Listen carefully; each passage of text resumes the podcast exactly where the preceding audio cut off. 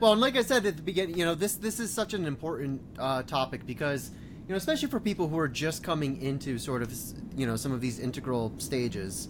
The integral journey is a journey that I think uh, takes you to some really interesting places within yourself and sort of reveals the territories, the vast territories that exist between us and others. Yeah. And, you know, so one of the first questions I had when this conversation was coming up was what do we mean exactly by deeper consciousness? Because, again, human beings, as, as we just talked about, are massively complex creatures with massively complex interiors. You know, I just mentioned, you know, sort of the 10,000 different sort of windows into reality that we have within us. And there's no guarantee that any given time we're coming from the deepest, most advanced, most evolved parts of ourselves. So I was really appreciative that in the beginning of your talk today, you started with sort of leading ourselves, right?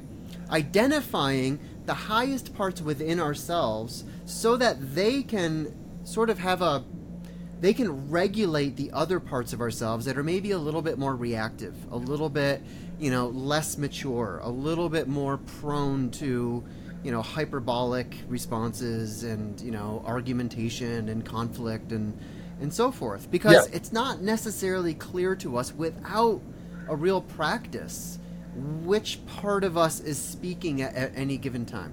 Human beings are not monolithic. We can't say that someone is at an integral consciousness. No, we can't. like, you know, it might mean that in certain moments, in certain contexts, there's a higher probability that they're firing, you know, on an integral engine in a particular way. But that doesn't mean like when they, you know, if I get off this show and have an argument with my wife, it doesn't mean I'm gonna necessarily always be coming from the deepest part of myself, unless I have a practice, right? That I've internalized that's sort of reminding me, like, let's come from your highest self here, right? That old sort of Quaker practice.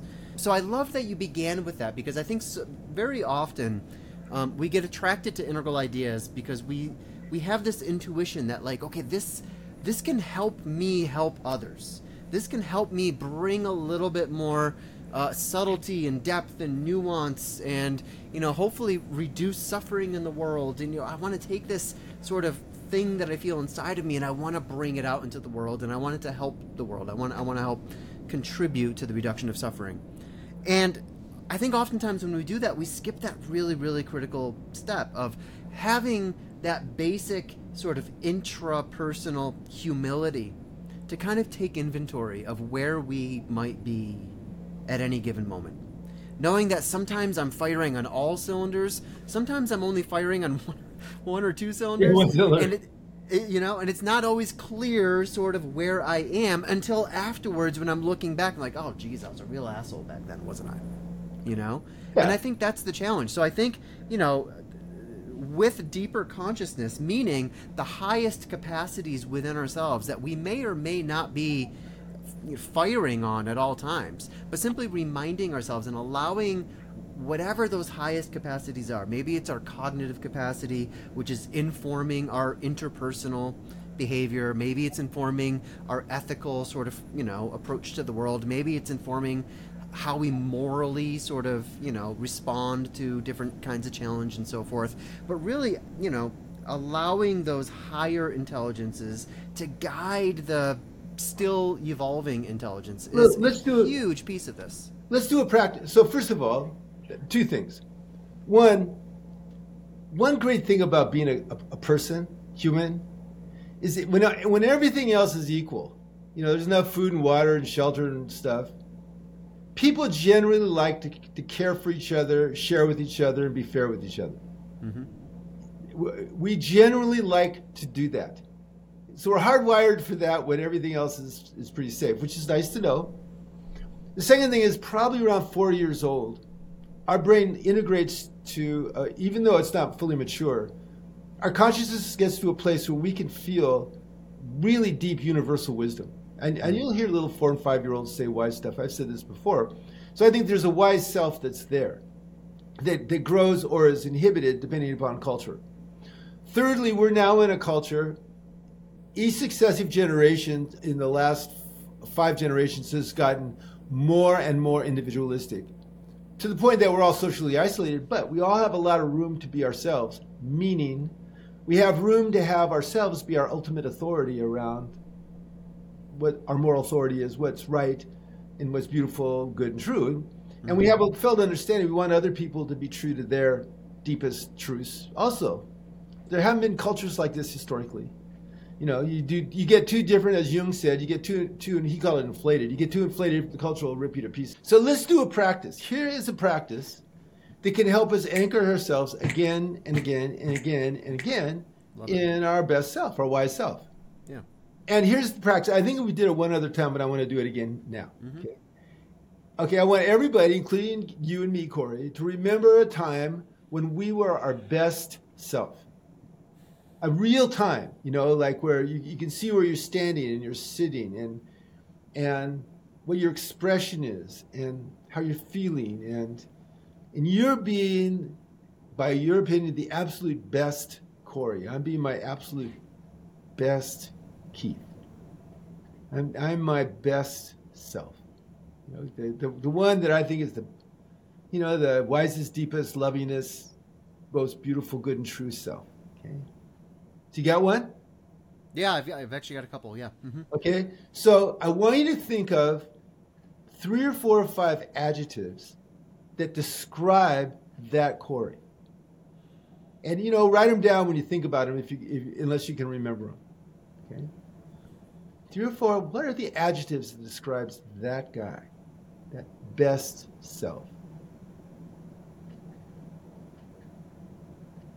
I'm going to go with patient. Patient. I'm gonna go with engaged.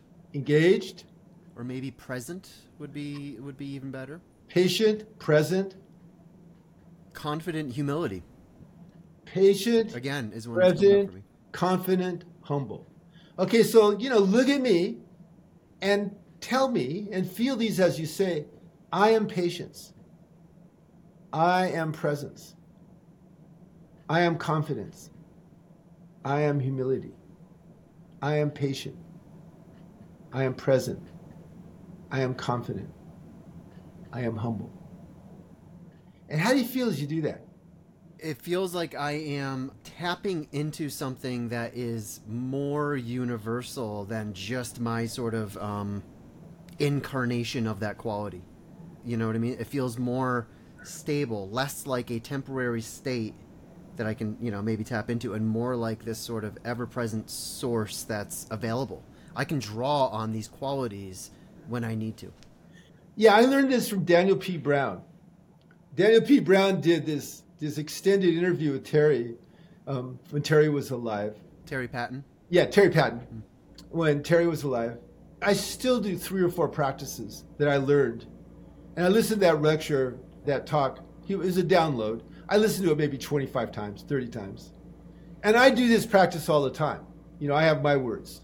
Mine are I am love, I am joy, I am wisdom, I am humor, I am courage. Those are mine. Okay? And so throughout the day, you know, if I get a little bit off, I'll go, all right, I am love, I am joy. And I cultivate the feeling of those things. Brings me back to that center. And your intuition about it, I think, was 100% right on to me, it feels like a centering and an opening. Mm-hmm. I mean, when I do that, I'm not alone anymore. You know, there's something else with me. And when I'm in that state, it tends to be relatively natural to have compassion and understanding for everybody. It doesn't require much effort. That's a practice that you can do all day long.